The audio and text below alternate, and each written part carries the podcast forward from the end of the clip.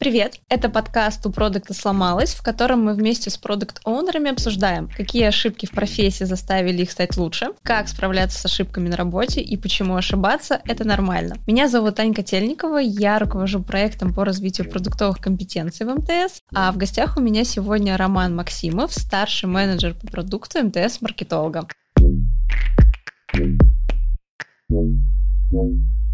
Рома, привет! Привет. Расскажи, пожалуйста, чем ты сейчас занимаешься, немножко про свою работу. Я продукт в МТС-маркетологе, под моей ответственностью личный кабинет, часть сервисов МТС-маркетолога. Там я уже порядка года. До этого у меня тоже был путь в МТС. И в целом МТС э, я порядка четырех лет, и начинал я с э, стартап-хаба, организации подразделения МТС. Давай немножко поговорим про МТС-маркетолог.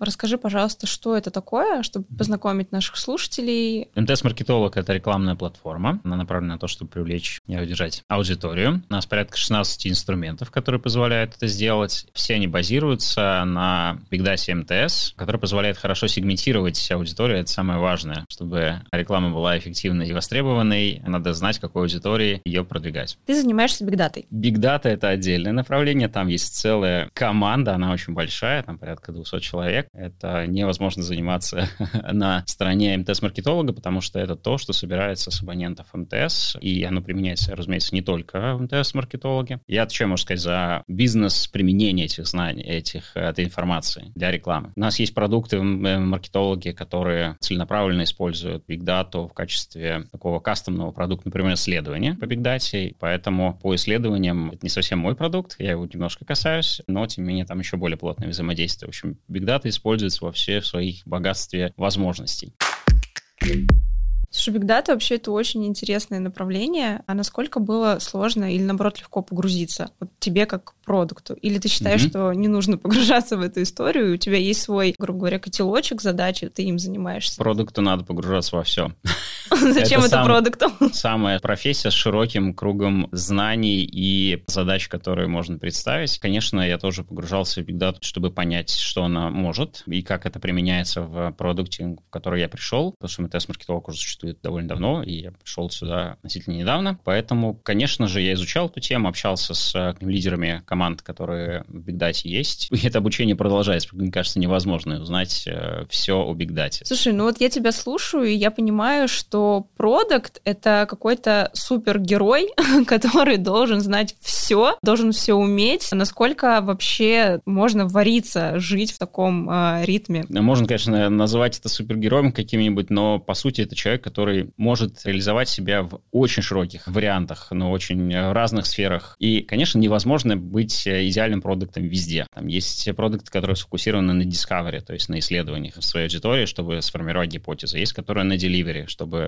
лучший продукт предоставить. Есть продукты, которые совмещают или, например, которые больше уходят в маркетинг. Все объять невозможно. Да, это сложно, потому что, как правило, многое требуется, но и больше возможностей реализовать себя и больше возможностей расти над собой и делать какие-то совершенно новые задачи. В общем, скучно не бывает никогда. Это не та профессия, где можно хоть на секунду заскучать, потому что действительно нужно постоянно чему-то новому учиться. То, чему ты учишься, оно такое интересное, что очень хочется учиться всему. И вот это вторая, одна из там Всему и сразу. Да, хочется учиться всему и сразу, и действительно невозможно понять, куда идти, как, что делать, чтобы объять это необъятное. Кстати, хороший вопрос. А как ты понимаешь, чему тебе сейчас нужно учиться, а чему не нужно учиться? О. Мне, как человеку, который занимается обучением продуктов, это очень интересно. Конечно, это все исходит из задач. Но когда ты понимаешь, какие цели у тебя стоят сейчас, и ты понимаешь, где у тебя компетенция, может быть, э, недостаточно хороша, и ты пойдешь э, в это. Э, ну, это логично, да, что ты будешь развиваться там, где не хватает. Но в то же время всегда есть какое-то обучение, которым прям интересно, хочется. Но сейчас не поизучать, что происходит с моделями глубокого обучения, GPT и так далее, ну, как-то странно. И ты поэтому туда идешь, хотя, окей, там нет пока сейчас какого-то value, который можно применить на продукте прямо сейчас. Но в то же время ну, это же даже не хайп, это просто интересно, это тренд, который в будущем будет точно использоваться во всех продуктах, поэтому хочется и важно в какой-то мере набор будущее уже сейчас готовится к таким вещам и обучаться. Поэтому я посматриваю на тех людей, которые это применяют у себя, как раз э, в профессии продукта. Вот это самое интересное. Если сейчас это вот действительно больше про контент, создание контента, то в перспективе модели развиваются в сторону Джарвиса, который будет тебе помогать делать mm-hmm. то, что тебе нужно очень быстро. Ну, например, не искать где-то в куче данных и не там делать какую-то excel табличку, а делать ее по команде голосовой и сразу показывать в интерфейсе и на основе твоих данных. Это самое главное. То есть сейчас основные модели, они работают с тем, что есть в интернете, а с тем, что есть у тебя на жестком диске, ну, то есть или в сети, твое личное пока они еще ну, редко допускаются, такие случаи пока только единичные. Слушай, вообще это правда крутая штука, я тоже попробовала поюзать, и я иногда использовала, когда мне нужно текст писать. Я очень да, много да, текстов да. пишу, анонсов, каких-то обучений, мероприятий, и я просто в него запускаю тезисные вещи, и он мне выдает текст, я раз-два почистила и отправила. Это очень, на самом деле, удобно. Ну вот мы применяли это для рекламных креативов, но не очень получилось. Почему? Расскажи. Потому что там мы скорее создавали такие красивые картинки, а заходят такие довольно функциональные, примитивные вещи. Ну, например, лучше заходит какой-нибудь bullet лист или такие переключатели визуал, как это сделать. То есть люди просто легче принимают, чем какая-нибудь красивая картинка девушки, которая идет. Вот какой-то посыл, месседж вроде есть, но люди, людей конвертят больше то, что им вот сейчас болит, что вот нажми кнопочку, и все получится. Короче, можно сделать вывод, что если нужно завлечь пользователя, то нужно говорить прямым текстом ему, что он получит, да, без каких-то аббревиатур и красивых постеров. Ну, если нужно завлечь пользователя, в первую очередь надо бить в то, что для него важно. В его Воля, потребности, цель, да? конечно, это первое, что привлекает внимание. Хотя, конечно, там, если посмотреть в креативе, то это и цвет, и форма, и заголовок, краткость изложения, все это играет роль, безусловно. Но угу. вот самое важное, там, персонализация и своя вот боль, которую ты чувствуешь, или потребность, желание, которое есть. Ну, это для B2C сегмента больше.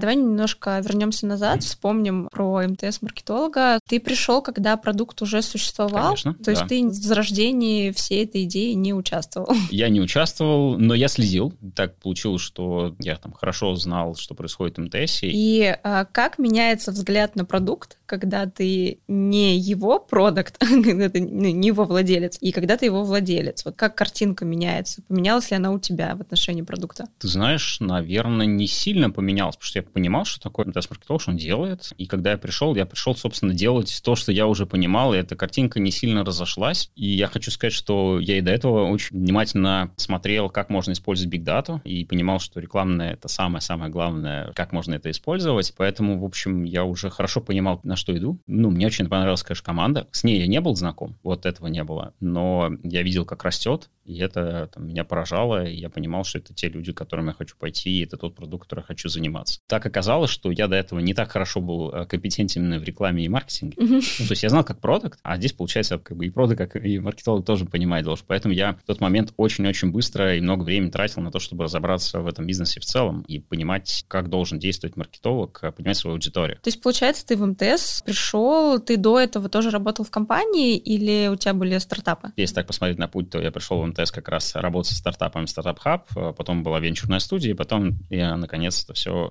пришло в МТС-маркетолог. А до этого... Нет, я работал в системных интеграторов, я делал крупные проекты, это была скорее работа проекта, и там я потихонечку рос, рос, пока не достиг своего потолка и понял, что делать именно проекты, в которых очень есть фиксированная часть, и так на стороне интегратора ты сделаешь и уходишь, уже не так интересно и не оставляет какого-то такого ощущения, что ты делаешь где-то для себя, то есть ты сделал и ушел. Поэтому я решил пойти в продукт. Это как раз 4-5 лет назад так хорошо развивалось, и в том числе я окончил первый поток нетологии на продуктов, и э, меня это, конечно, захватило. Я еще попробовал поделать свои проекты, небольшие продукты, наделал там кучу ошибок, благополучно их закрыл. Так, то есть получается, ты работал проектом, потом в какой-то момент понял, mm-hmm. что какого-то огонька не хватает, пошел в продукты. Да? Насколько сильно отличается работа проекта от э, работы продукта? Тут очень важно понимать, что ты можешь автоматически делать то же самое, что делал как проект, и просто выполнять какие-то задачи. И очень часто часто к этому можно скатиться и скатываются, особенно когда не дата-драйвен развитие продукта, а называется шеф-драйвен. Что за подходы? Чем они отличаются друг от друга? Давай расскажи. Ну, это как прикол, потому что когда работает продукт, он, конечно, должен работать исходя из своего знания и формулирования гипотез, mm-hmm. тестирования гипотез. А они рождаются в первую очередь работать при работе с аудиторией, с людьми, с данными, с метриками и так далее. Но так часто оказывается, как что есть стейкхолдеры, которые приходят со своими гипотезами. Конечно, классно их а, принимать и проверять, это то, что и нужно сделать. Но в ряде продуктов получается, что это не проверяется, а выполняется просто потому, что это шеф-драйвен development. То есть, получается, это уже не гипотеза, это задача, да, которую это задача. нужно и просто получается, принять. Что ты работаешь э, проектом, вот к этому можно скатиться. Но а возвращаясь, если различие, может быть, оно не такое. Кстати, в продукты идут из направления. Это руководители продуктов проекты, это маркетологи. Говорят, самые лучшие те, кто приходит из тестировщиков. Серьезно? Да, Я да. вообще бы не подумала, что но, тестировщики но, но такое перерождаются в продуктов. Очень редко, но говорят, что это прям вот косточка из таких людей появляется. Ну, потому что они — это те люди, которые очень хорошо понимают боли этого продукта лучше всех. То есть если проект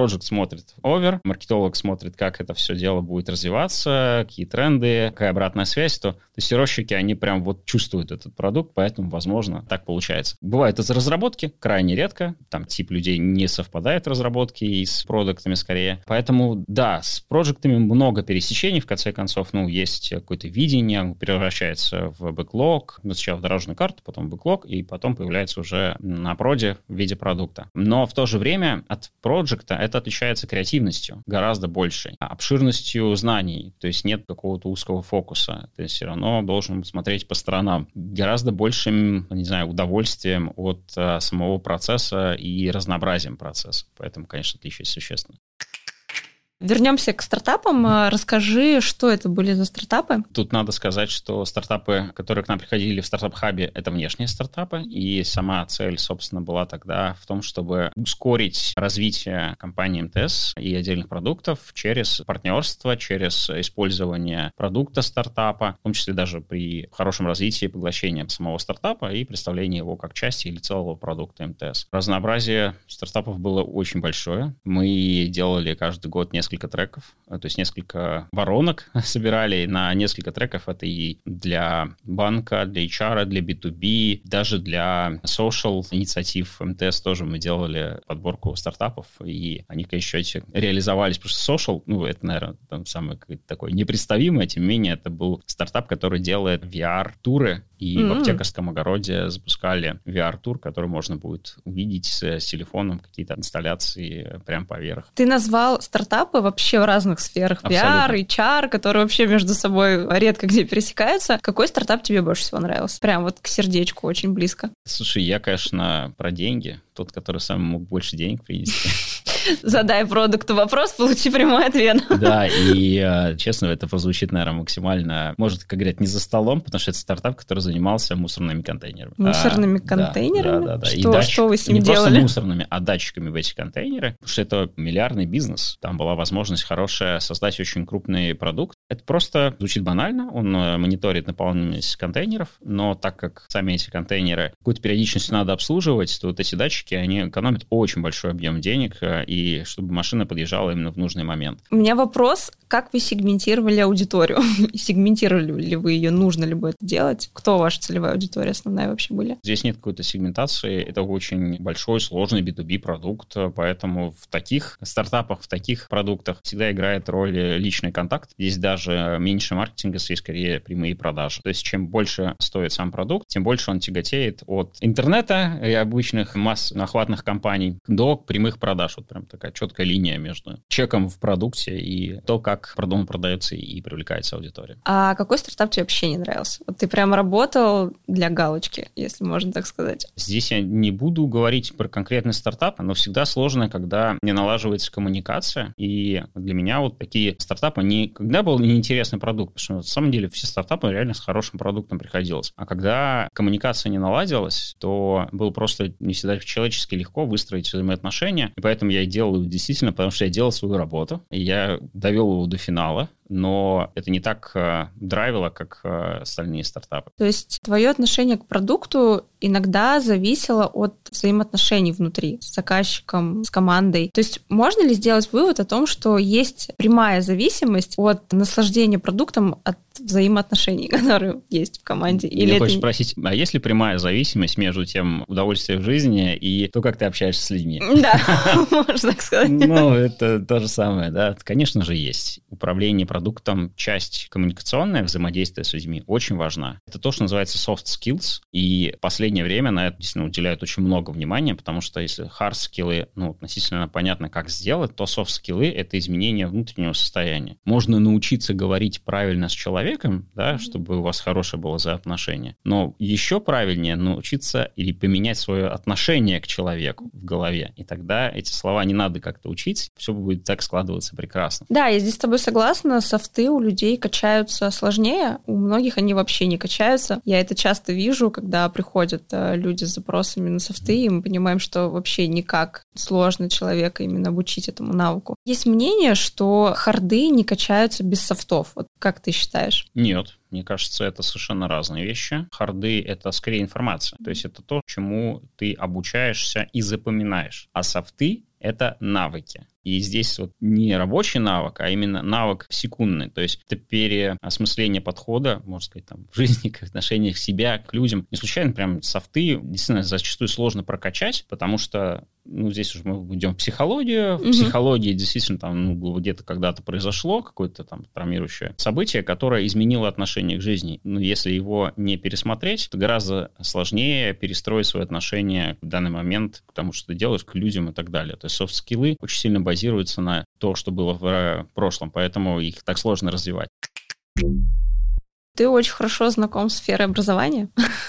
Ты можешь рассуждать на тему софтов, хардов. У тебя не было случайно образовательного какого-нибудь стартапа? У меня лично нет. Но да, в венчурной студии я работал с образовательным стартапом. Он к нам пришел уже где-то в середине своего пивота. Пивот — это когда стартап понимает, что тот продукт, который у него был, но вот он на рынке не востребован, но при этом есть какие-то технологии. Ну, как Airbnb. Он просто когда-то сначала был как сервис размещения в одной комнате там куча людей для студентов. Только потом он начал понимать, что мы научились продавать койки студентам. Похоже, из этого можно сделать большой продукт в целом аренды апартаментов, квартир. Так и здесь э, был образовательный стартап, который был сфокусирован на английском, математике, обычным скиллам. У них была своя платформа. В какой-то момент они понимают, что не получилось на рынке закрепиться, и они решили переиспользовать платформу и делать обучение русскому языку тех, кто на этим языком не владеет, но находится в России или за ее пределами. Получилось больше привлечь людей? Так получилось, что за тот срок, который у нас оставался, мы не успели выйти на какие-то результаты. Да, там был определенный потенциал, существовали конкуренты, как любой продукт должен понимать, что если нет конкурентов, то, скорее всего, с этим большие сложности. Либо у вас там совершенно голубой океан, либо там все попробовали и не смогли. Но так как были здесь конкуренты, так как экономика по нашим расчетам сохранилась, то, да, потенциал этого продукта был. На венчур студии мы его развивали, но на именно том отрезке, котором есть, она не сошлась, и мы поняли, что либо там очень достаточно длительный период надо вкладываться, либо закрыть. Ну и так как продукт был разбит на несколько частей, и довольно сложно было развивать его на всех частях одновременно, это, кстати, был, и было-то, собственно, сложностью этого стартапа, что было много продуктов. Мы потом приняли решение его закрыть. Но была очень такая серьезная битва за результат. Так как у нас подкаст про то, как ошибается продукт и что у него ломается, расскажи, пожалуйста, про свою крупную поломку, если можно ее так сказать, и что ты с ней делал? Да, это был образовательный стартап, ну, о котором мы говорили, и то, что случилось, это было просто показательно. В этом стартапе после пивота оставалось достаточно мало времени, чтобы это все проверить. То есть у каждого стартапа, у каждого продукта есть определенный инвестиционный коридор, время, на которое есть инвестиции, а дальше они заканчиваются, надо что-то делать, обычно закрываться. То есть, Или получается, времени, времени разгоняться нету? То есть нужно что-то прям постоянно быстро? Скорость — это основа любого продукта, особенно стартапов, именно потому, что деньги заканчиваются, и нужно успеть сделать тот результат, который там, перед инвесторами а, был закомищен за это время, чтобы не закрыть, чтобы получить следующий раунд инвестиций. И здесь оставалось несколько месяцев. Основное, что не получилось, это так как у них было несколько продуктов обучения, а и, ну, а точнее, разные варианты. Основной был, который они продвигали, это селф-обучение, То есть на сайте возможность э, пройти курсы, получить э, задания и тем самым учиться русскому. Помимо этого у них была в партнерке возможность обучения в группе и личное обучение в онлайне. Все это, конечно, в совокупности классная штука. Кажется, что это одно и то же, но на самом деле нет, потому что по-разному развивается, по-разному продается. И так получалось, что еще и фокус размывается. То есть если ты делаешь селф-обучение, э, то страдает нормальное обучение в группах, там методология где-то проседает. Если ты делаешь обучение в группах или личное, до селф-сервиса не доходят руки. В общем, а, такое вот размытие фокуса, оно часто приводит, особенно когда время ограничено, к тому, что стартап не успевает ничего сделать, и так и произошло. Ко всему прочему, еще и платформа была довольно тяжелая, так как это был пивот. Если мы хотели что-то проверить быстро, то закодить это в продукте ну, требовало там несколько недель а это невозможно. Возможно, да, правильно здесь было бы с самого начала оставить какой-нибудь один продукт, ну, например, обучение по скайпу или по, через какую-то платформу, полностью сделать на нем фокус. Там, правда, другая проблема была, довольно маленький рынок, потому что когда сужается фокус продукта, сужается и целевая аудитория, которая это востребована, соответственно, сужается рынок, и этот продукт становится уже менее интересен инвесторам. Ну, поэтому, когда история начинается, очень важно понимать свой фокус, понимать свой бэкграунд. И если у вас есть платформа такая тяжелая, то в какой-то момент лучше отказаться от нее и проверять гипотезы более ручным способом. Делать больше MVP, они дают вам скорость, дают возможность узнать свою аудиторию, сделать первые продажи, собрать экономику и тогда получить результат. Хотя кажется, что вроде как есть такая наработка, целая платформа, и хочется ее использовать, но вот именно в этом продукте использование привело к результату, когда ничего не получилось. Давай для наших слушателей расскажем, что такое MVP. Это база. MVP — это Minimal Viable Product, то есть минимально достижимый продукт. Жизнеспособный. Минимально жизнеспособный продукт. Ну, то есть это собрано на коленке. Из энтузиазма и палок? Да-да-да, вот из этих вот э, составляющих. Попытка показать вот эту основную ценность продукта. То есть вместо того, чтобы создавать его полноценно там год или два работы, подменяется ручным способом людьми, да, либо каким-то другим еще. То есть ты понимаешь, что у тебя в конечном счете будет будет красивый интерфейс, но вместо этого ты сейчас лепишь э, конструкцию через звонки и мессенджеры. Окей, так, да, так доступно. Ты проверяешь, что есть востребованность твоего продукта и что он приносит ценность твоей аудитории. Ты много чего проверяешь. Какая есть аудитория, потому что этого обычно непонятно. Сходится ли экономика, а работает ли продвижение именно так, как надо, потому что все это нужно проверить. Наконец, люди уходят с каким результатом. Кстати, плохой результат не всегда означает, что этот продукт для них не востребован. То есть в этом-то и суть. Ты быстро пересобираешь, пересобираешь, пересобираешь, пока он не дает тот результат, который ты ожидал. Да? То есть люди начали покупать. Вот это самая основа. Меня знаешь, на какую мысль сейчас натолкнул этот разговор о том, что если ты неправильно выберешь аудиторию для запуска MVP, ты можешь ошибиться очень сильно в том плане, что этой целевой аудитории не зашло, ты закрываешь любую разработку, а ошибка состояла именно в том, что ты просто не того пользователя выбрал. И ты, скорее всего, не того пользователя выбрал, да. Но в этом-то и суть, в том, чтобы искать на этом этапе аудиторию. Ну, даже правильно сказать, аудитория ищется раньше. Аудитория ищется на CastDev, Customer Development. Я думаю, тоже такой термин, который надо знать. Это основа, это вещь, которая которой начинается и не прекращается работа продукта, работа со своей аудиторией. Это вопросы, которые позволяют узнать всю информацию о потребностях клиента, о контексте, в которых вызвана эта потребность, о том пути, который прошел пользователь в поисках продукта, что важно для него именно при выборе продукта, какие у него ожидания после того, как начал использовать, и много-многое другое, чтобы действительно понять, что важно для аудитории, и это дать аудитории. Иначе это будет э, галлюцинация самого продукта или владельца продукта. Хорошая фраза, мне нравится она. Часто ее слышу. Слушай, ну ты говоришь, что нужно больше проверять руками гипотезы. Что ты имеешь в виду? На начальном этапе, да. А, то есть прямо на начальном Конечно. этапе. Как? Что ты складываешь смысл руками делать? Руками может быть по-разному. Можно просто прозвонить и собрать коммитмент от своей аудитории, подтверждение, такой предварительная продажа. Это уже будет какой-то первый такой а-ля MVP. Самый там классический MVP — это собрать на коленке какой-нибудь лендинг с заявочками и его запустить, посмотреть, какой результат дастся. Здесь самое главное — проверить, проверить, что какая-то ключевая ценность, одна достижимая, и люди ее готовы брать. И в этом-то суть любого MVP. Не надо сделать прям сервис классный, вообще точно не надо. Далеко, понятное дело, не все купят, многим это не понравится. Но первые последователи, они приходят вот на самую основную ценность, которая есть в вашем продукте. Ты просто такой акцент сделал на одной да. ценности. Это правда очень важно, чтобы да. А, был фокус именно на чем-то одном? Да, конечно. Возвращаясь к образовательному стартапу, если бы мы делали, например, хотели сделать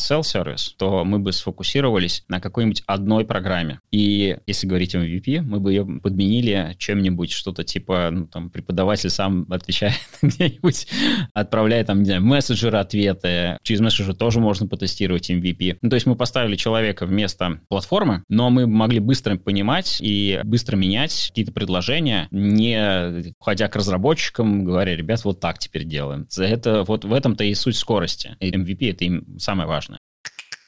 Ну вот смотри, ты говоришь, что если бы там не эта ошибка, то могла быть другая ошибка. То есть получается, что как ни крути, но без ошибок никак не получится работать над продуктом. Ну, есть выражение же uh, fails fast, ошибайтесь быстрее. Здесь надо понимать, ты не можешь не ошибаться. Ну, вот это естественно. Другой вопрос, как быстро ты делаешь и как ну, глубоко ты на этом концентрируешься и переживаешь. И продукт, это, мне кажется, вот путь где-то самурая, в каком-то смысле, да, не У самурая нет пути, есть цель. Да, а нет, нет, нет цели, есть, есть нет путь. цели, самурая нет цели, есть только путь, но как раз у продукта есть цель, она всегда, но здесь скорее философия. То есть ты на этом пути учишься спокойнее, быстрее ошибаться. Поначалу у тебя это тяжело дается, и хочется, ну, как-нибудь всеми силами этого избежать, в том числе не общаться, например, с аудиторией, или там не верить, что эти данные правильные. А позднее ты относишься к этому спокойнее, спокойнее, спокойнее, и в какой-то момент наступает такой дзен, когда ты уже, да, ошиблись. Окей, какие выводы мы сделаем? Посмотрели, двигаемся дальше. И... Сколько тебе потребовалось времени, чтобы дойти до этого состояния? Я, мне кажется, еще не дошел. Не дошел еще? Нет, я еще эмоционально реагирую, и, конечно, никто до конца не дойдет. Но это невозможно. Ты все равно переживаешь за свой продукт. Мы с тобой очень много там, в этом выпуске говорим про роль продукта и его отношение к ошибкам. Но продукт — это же не только продукт, это целая команда, даже несколько команд может быть. Вот как ты считаешь, ошибка, которая случается в продукте, продукте, это ошибка лично продукта или это ошибка всей команды? Мне не нравится слово ошибка. Лично продукт или команда — это такое, получается,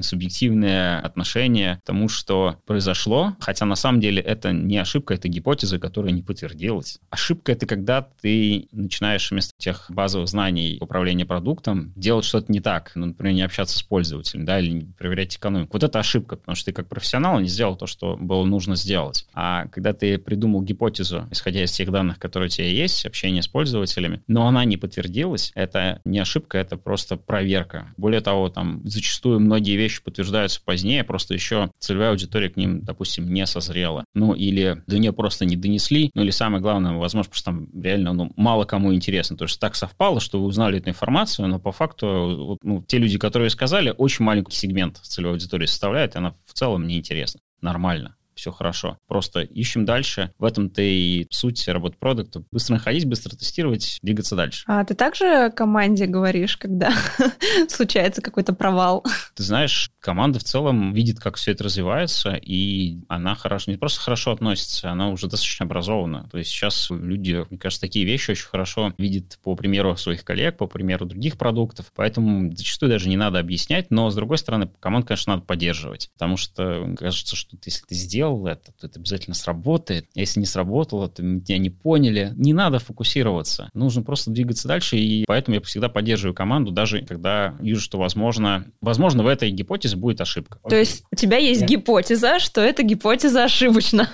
но ты все равно даешь да. право ошибиться команде. Да, я могу быть очень близким к уверенности, что это не сработает, но если команда в этом уверена, это надо проверить. Во-первых, потому что я не могу знать все, и они могут знать лучше. Во-вторых, всегда должно быть большое поле экспериментов. И где-то даже проверив что-то, понимая, что это не сработает, мы узнаем что-то другое, что приведет нам к хорошему результату, новой гипотезе. Поэтому точно, даже если вы не верите, и это не раз бывало, и проверяете гипотезу, она может сработать. Она принесет очень хороший результат. Вот ты говоришь, там несколько раз я услышала ошибка в гипотезе, да, ошибочная гипотеза. А как ты считаешь, где чаще всего происходит неудач в работе над продуктом? На этапе исследований, на этапе постановки гипотез, на этапе проверки, возможно, в моменте запуска MVP, где больше всего ошибок, на каком этапе продукту, начинающему продукту mm-hmm. нужно сконцентрироваться? На этапе исследований. Просто потому, что продукт, как правило, имеет свое какое-то представление, то есть свои, галлюцинации, да, и если он не пойдет в свою аудиторию, то он в этих галлюцинациях и останется. Может даже там убедить стейкхолдеров, убедить инвесторов, у него будут деньги, но это все еще его галлюцинация. Поэтому самая большая ошибка — это, конечно, не общаться с пользователем с самого начала. Где больше всего в целом по продукту происходит ошибок? В начале. Пока не найден продукт market fit, конечно же, там большая часть ошибок, потому что, ну, еще непонятно, из чего будет состоять продукт. Какая ценность будет самой важной. Потому что часто бывает, с одной заходит, меняется в процессе, и она уже там совсем другая, не то, которая изначально была как будут выстроены продажи, как будет выстроено продвижение, какая команда нужна. Все эти вопросы, они все проверяются в самом начале, конечно, там большая часть ошибок. А если пропустить вот этот момент и все-таки ошибиться в самом начале и понять это где-то в середине работы над продуктом, когда уже большие суммы вложены, есть шанс еще что-то исправить или все? Шанс есть всегда, да но надо тогда относиться к этому не как у нас уже есть продукт, сейчас мы что-нибудь что придумаем, да, а возможно у нас есть продукт, это в нем работает, но мы должны к этому подойти как к новому продукту и также войти сначала в людей, пообщаться с ними, либо проверить данные, которые у тебя есть, если уже хорошо с данными, узнать всю эту информацию и сделать все по новой, очень быстро, понимая, что осталось, там, не знаю, вот был год, осталось три месяца, значит, мы за три месяца должны это все проверить прям практически с нуля. У тебя есть какая-нибудь ошибка, которую ты себе до сих пор не готов простить в работе над продуктом? Я думаю, что нет просто потому что, оглядываясь назад, это было естественно. Ну, про меня был Pet Project, свой продукт, который я изначально так очень хотел сделать. Мне очень казалось, что если сделать классный календарь, приложение, то это поможет фокусироваться, выполнять задачи правильно и так далее. Но в конечном счете я классически, конечно, тогда у меня еще не было какого-то нормального образования продукта, как раз классически галлюцинировал, не общался с людьми и сделал какую-то наработку, короче, которая, конечно же, никакого даже интереса не вызвала, просто потому что это мое личное представление об этом продукте. Потом, как дальше развивалась история, я вообще переосмыслил всю концепцию и понял, что надо двигаться скорее в мотивации людей, а не в инструменты типа календаря. Это стало такой для меня там целым путем. Но это уже отдельная история. Но я не думаю, что и не, не отрицательно отношусь к этому, потому что это тот опыт, который мне позволил что-то узнать о себе, узнать о управлении продуктом, и создал там целое направление, которым я сейчас э, занимаюсь уже совсем в другом ключе. У меня, смотри, какой вопрос еще есть. Вот ты понимаешь, что произошла ошибка. Mm-hmm. Какую работу ты проводишь над этой ошибкой? Проводишь ли ты ее вообще? Анализ, конечно. Надо понять, почему это так произошло. Пообщаться с э, пользователями, для которых ты это сделал, и понять, почему они этого не делают. И дальше двигаться.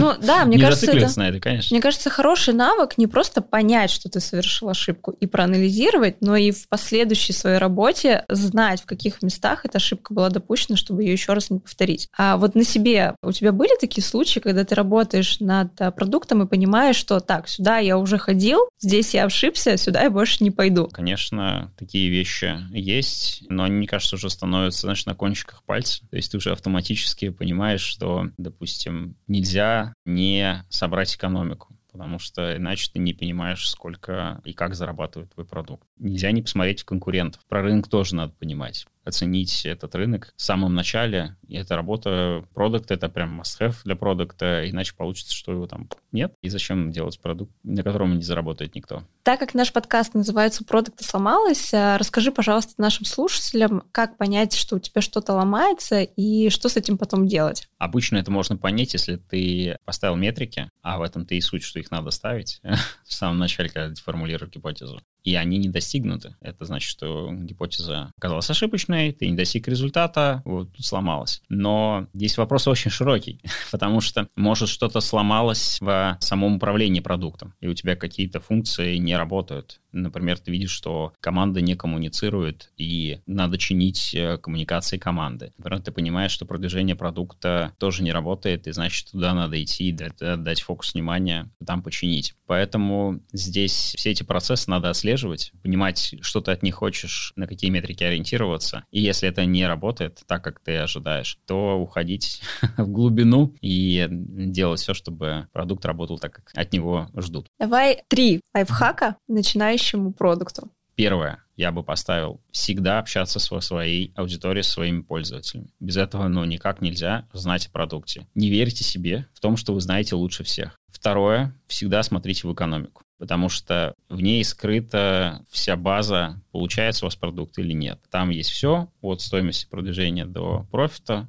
и самое главное, описать юнит экономик. Это основа основ. На самом деле, наверное, на третье я бы положил продвижение и привлечение пользователей. Просто потому, что это важнее даже, чем хороший продукт. Хорошие, качественные, эффективные, дешевые каналы продаж важнее, чем хороший продукт. Вот такая истина. Спасибо. Я думаю, что даже продукт, который давно уже работает, эти лайфхаки все равно пригодятся в работе, не только для начинающих, это будет полезно. Ром, спасибо тебе, что пришел. У нас получилась целая инструкция по тому, как работать с ошибками и что нужно делать для того, чтобы их избегать. Спасибо тебе. Спасибо, рад был сегодня здесь пообщаться. Спасибо. Это был подкаст «У продукта сломалось». Делитесь выпуском с друзьями, ставьте нам лайки, пальцы вверх, звездочки и обязательно пишите комментарии о том, как вам эпизод, везде, где вы нас слушаете. Пока!